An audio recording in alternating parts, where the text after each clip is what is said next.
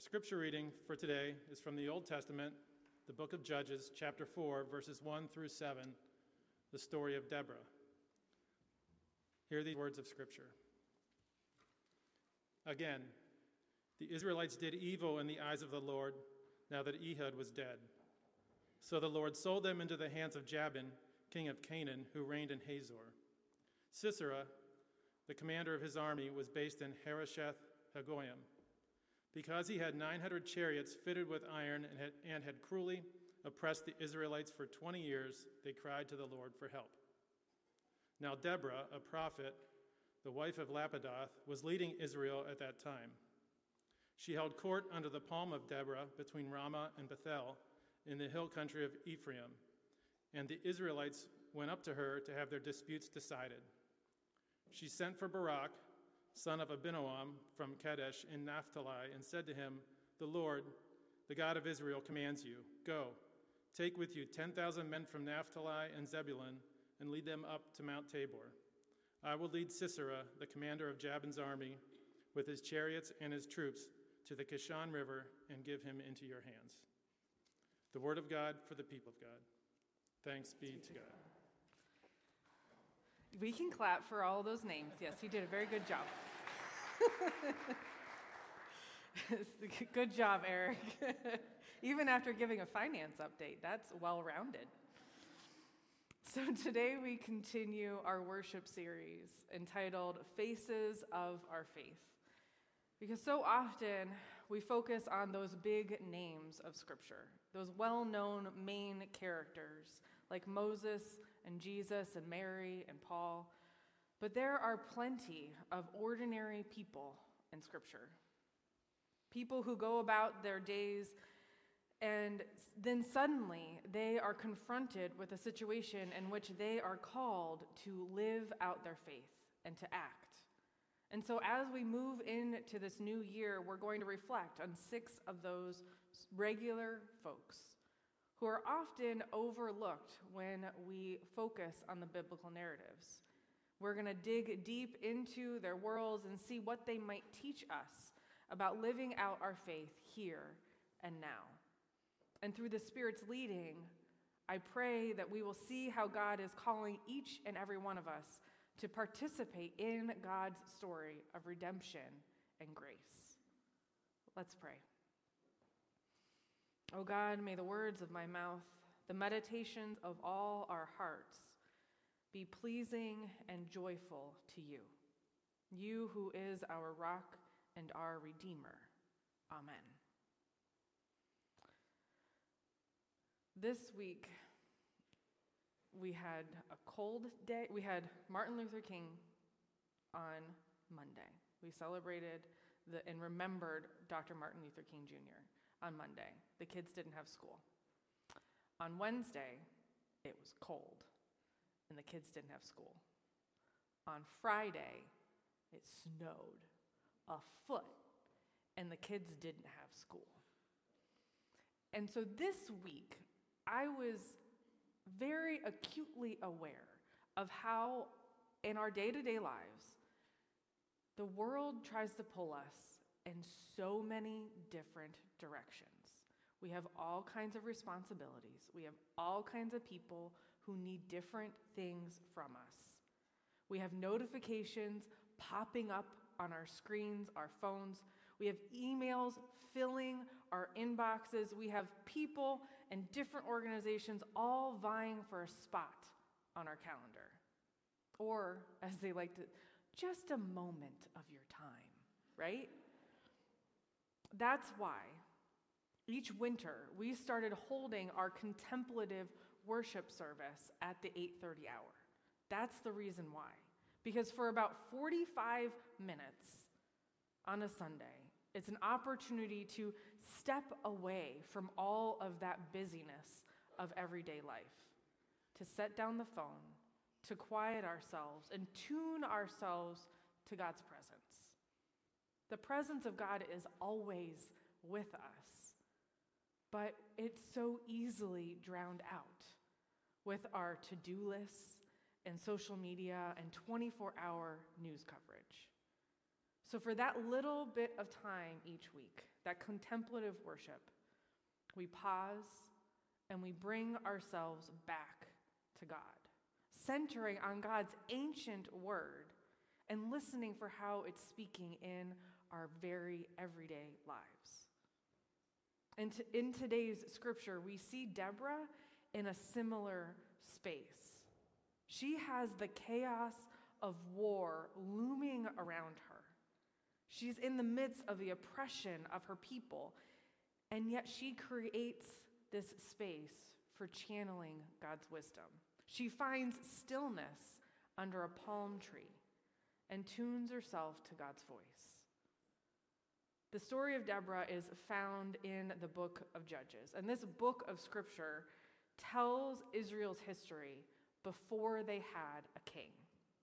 And so God commanded Israel to clear the land of the Canaanite people. And along with that clearing of the people, clearing of their worship practices of idols and other gods. But instead of doing that, the Israelite people, they chose to disobey God and to befriend the, the Canaanite people. And in doing that, making friends isn't bad, but in that they embraced the Canaanite way of life and their way of worshiping other gods. And so there's this recurring refrain in Judges that the people did what was right in their own eyes. They ne- neglected God's commands and they worshiped other gods. And so neighboring nations would come in and rule over the Israelite people because they ignored God's guidance and God's leading. And so then when, and we see this in the scripture, the people would cry out to God. And God would have mercy on them. And, they, and then God would raise up a judge to lead them and to restore the peace in the land. But then the judge would die. And the people would fall away from God again. And then that cycle would happen over and over and over again. They would do what was right in their own eyes. Someone would come in and oppress them. They would cry out to God. God would raise up a judge and lead them and restore the peace until they died, and then again and again and again. And so in the book of Judges, we see this theme of God's faithfulness to God's people, even in the midst of turning away and then turning back for help and turning away and turning back. And so Deborah is one of these judges that, that God lead, appoints and, and pulls up to lead and to guide the people of Israel to live with God rather than for themselves. And so, as a judge, she is this, this regional leader and she settles cases. So, she's sitting underneath this palm and she settles, people come to her to settle cases between them and then to lead them in fighting battles against the people who had oppressed them. And so she was also, in the midst of all of this, she was charged with really, truly guiding the people of Israel to keep their covenant with God. That was the most important thing, the crux of everything else, and to be faithful to God's commandments. And Deborah is unique because she's the only recorded female judge. And she's also not just a judge, but she's a prophet. She speaks on behalf of God. So, with this war looming, Deborah is found holding court underneath a palm tree. And we get the sense that she's away from the center of the action. She's, oh, she has made her space away from all of the center because people have to go to her so that she, they might have their cases settled by her. And she's away from the center, not as a way to ignore everything that is going on, but as a way to create this space so that she can turn to God in counsel and in comfort. And so it's there underneath this palm that Deborah tells Barak how he is going to lead Israel into this victory, restoring peace for 40 years. Now, I don't know about you, but even in situations that are far less stressful than imminent war and oppression, I forget to turn to God first for guidance and comfort. Of course, eventually I go to God, but more often than I would like to admit to you all, my default is probably Google, right? Like, it's like, oh, let me Google it. Or I just worry and I dwell on it, or I try to figure out how I can just do it all myself. Those are my defaults. My default is not, oh, there's this thing happening. Let me go to God, because that's smart. That would solve a lot of problems. But I don't do that. But those times that I do, remember to, in that moment, pause and to center myself in God's presence, to open myself to the wisdom of God that is always around us, those times are so much easier and so much better, especially in the long run. And that is the wisdom that we see in Deborah her willingness to create that space. Deborah shows us that in stillness, practicing our attending to God with fierce trust. It's trust because even in the midst of all of the chaos and all of the unknown, she stops and she goes to God and she listens and she pauses. And there's a trust in that, in not just trying to handle it all yourself. And that, when we do that, when we have that fierce trust and that pause in God, that's when we can sift through all of the chaos of the world and align ourselves with the movement of God's Spirit. In some way or another, we are all, we feel like we are living under an oppression of sorts. Either it's literally or figuratively. I've I have a feeling that as I say this, you're each thinking of that thing, that difficult thing that is in your life that you're struggling with and you feel oppressed and overcome by. We're in some sort of battle. So, what would it look like in your life if you were like Deborah? And instead of numbing yourself with social media and scrolling through Instagram reels, those are really fun and very entertaining. But what if, instead of doing that, instead of, of researching on Google how everyone else has solved this problem, what if you practiced stillness? Instead of doing something, you did nothing and trusted that in that stillness, God would guide you in the right way to go. This week, I challenge you to do that, to create that moment of space for yourself where you can tune yourself to God. Now, that looks different for each one of us, depending on our personality, depending on our, our season of life. It might be going for a walk or simply sitting and taking a few deep breaths. for me, it's probably watering my plants or light a candle and just stare at the flame for a little while. Whatever stillness might look like for you. And in that moment, simply live into the wisdom of Deborah, open and trusting in God's wisdom that is there for you to receive, and God's grace that is ever present. Let's pray.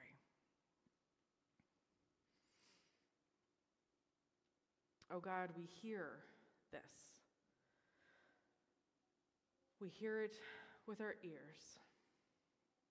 We know that this is the way that you call us to live. And yet, oh God, it is difficult to, in the moment of struggle and unknown, to instead of doing something, we do nothing, to sit with you, to maybe separate ourselves from all that is going on around us and breathe and know that you are with us and you are guiding us, and to attune ourselves to your spirit. It's easy and yet oh so hard. And so we pray for your spirit to guide us, to nudge us, and maybe kick us if you need to, so that we might see you working in our midst. We know that you are with us, and we are grateful for that truth. Amen.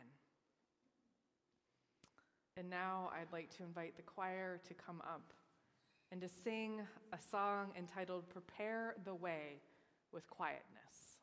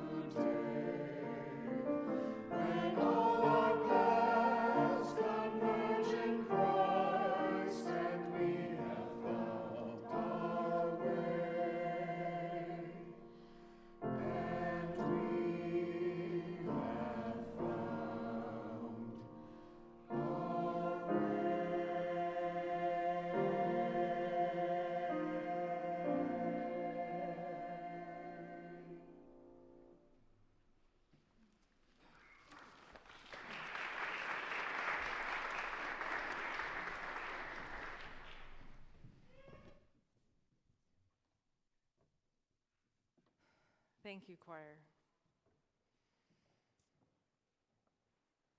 We have quite a few prayers that have come in this morning. Um, one is all of these beautiful flowers are from um, Betty Monen's service that was on Friday. And so we continue our prayers, um, giving thanks to God for Betty and for a beautiful worship service together on Friday and also um, prayers for her family as they continue um, to mourn and to celebrate Betty's life. And then Michaela has a prayer of thanksgiving for her brother in law, Justin, who is joining the worship band as a drummer. Thank you, Justin. We may clap, it's okay. And the Obels uh, say happy 26th birthday to Dan and travel mercies for Grace as she leaves on Thursday for Florence, Italy, for her last semester at school um, is a study abroad. So prayers for her. And then um, Kathy asked for prayers for her good friend Leslie, who lost her hearing, as well as prayers for Nancy and for Judy. Um, and we do have an update. Nancy um, fell and broke her neck last weekend, and um, she we have an update from her daughter Amy, uh, fairly well, and she is currently at Beth's house. Um, she's not able to take phone calls, but would love to have um, cards. You can mail cards to her home, and they can get them to her. And then Shelley asked for prayers of those who have no homes this winter. Yes, especially in this cold and all of this snow. And prayers for Michael, who is still in chemotherapy. Um, and then also prayers for Nancy Einheit asked for prayers for um, their nephew Mark on the sudden passing of his wife. Um, uh, she was 36 years old. Um, she passed away unexpectedly of acute lymphoma and leaves behind a two year old and a four year old. Um, and then also, uh, Linda asked for prayers as today is the fourth anniversary of Jim's passing. Um, and I would like to have a prayer of praise and joy as I got to hang out with the confirmands, on the seventh and eighth graders, and a ninth grader. Uh, this uh, at the 9:30 hour and teach them about communion, and that's just always fun to hang out with the kids. And we ate lots of fun snacks together. So I think that is all. So with that, let us go to our Lord in prayer.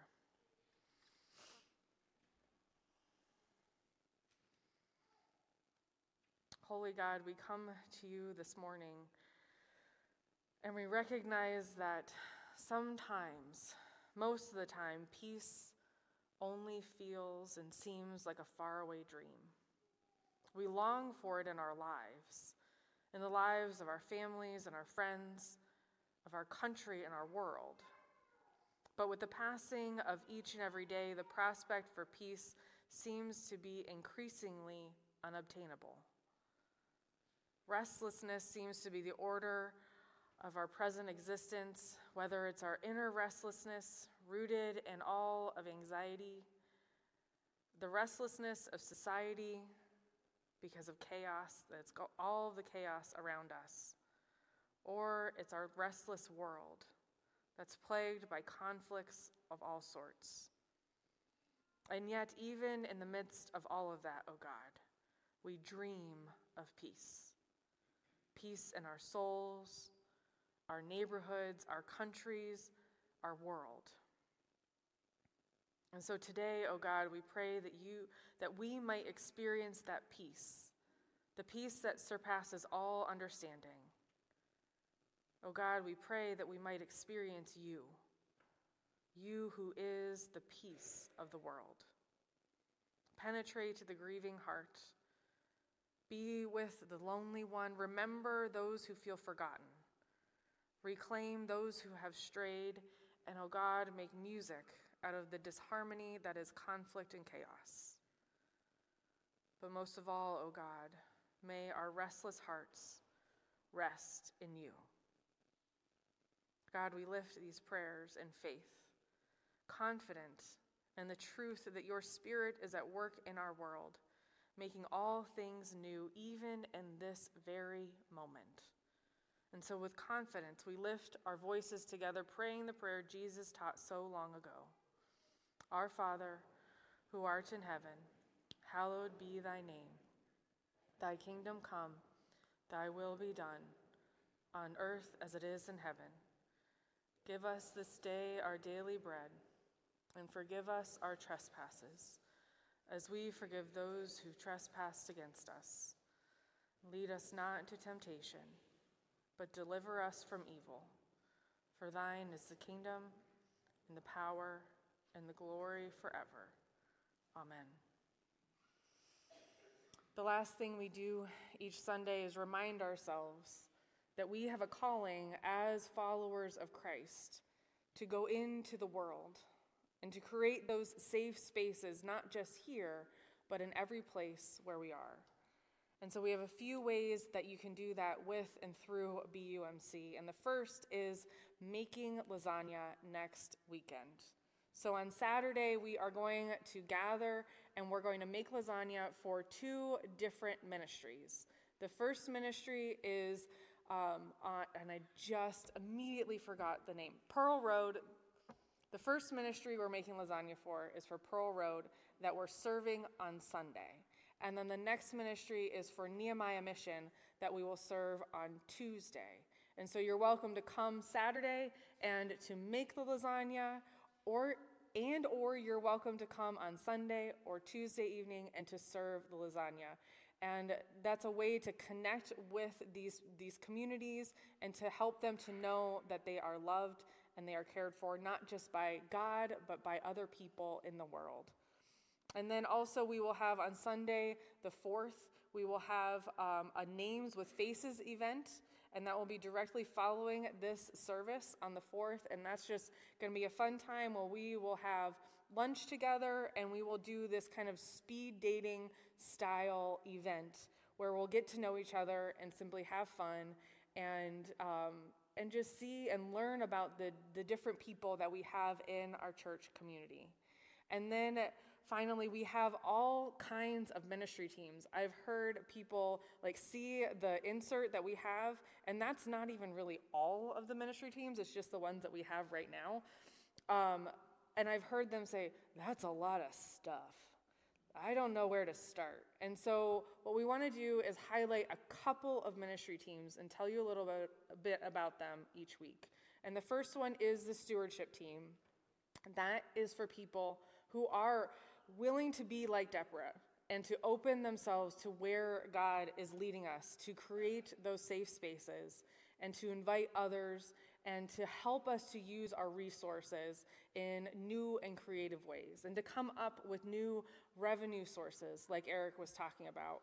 It's people who like spreadsheets and helping others understand spreadsheets and telling the story of how BUMC uses our financial resources. So it can be spreadsheet people, it can be people who are passionate about ministry and sharing the story of BUMC.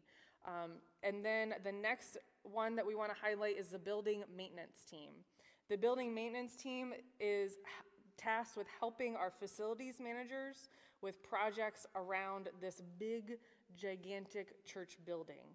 Um, like the that would be like um, helping to add the new sink downstairs that they just did in the kitchen. Like if you're handy like that, DIY, you can do things like that.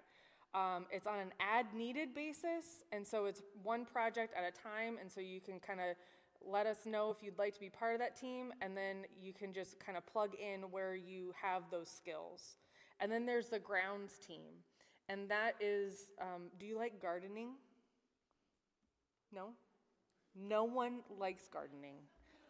Okay, I see two people who like gardening. Well, congratulations, you're our grounds team. so that's gardening, it's mowing. Maybe that is your quiet time with God is mowing or weeding. You can come and you can help with that. That's just a seasonal thing. You're not going to be doing it in the winter, but if you're around in the summer and you can help out every once in a while, not all the time, every once in a while, then that's the team for you. And then the last one we're going to talk about today is the parsonage team. So I don't know if you know this, but the house that me and the weird guy with the shorts uh, and our family live in is called the parsonage, and it's owned by the church.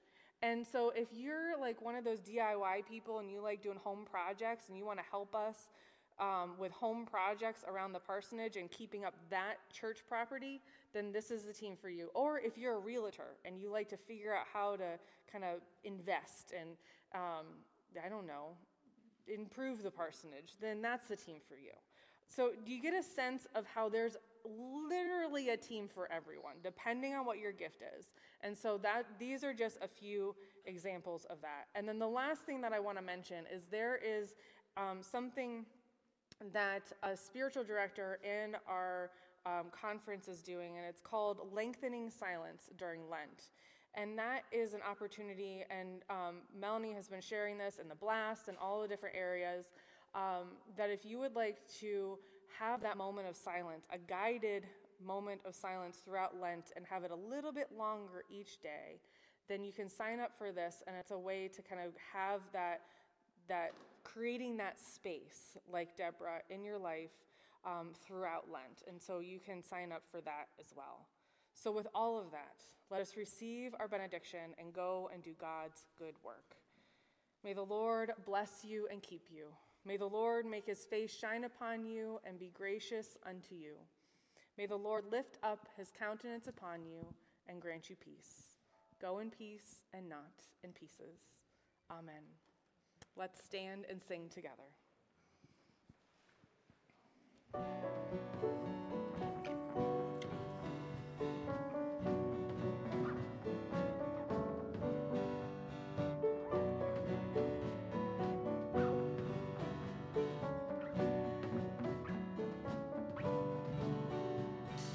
This is my prayer in the desert when all that's within me feels dry.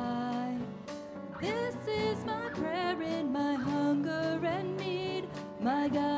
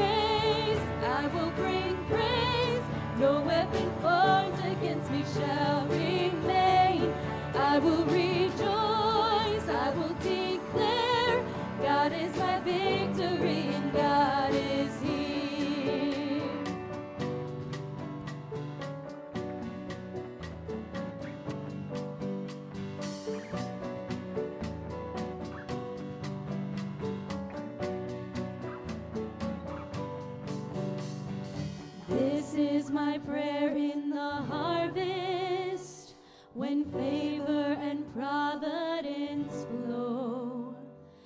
I know I'm filled to be emptied again. The seed I've received, I will sow. All right, everybody. I hope you have a great week.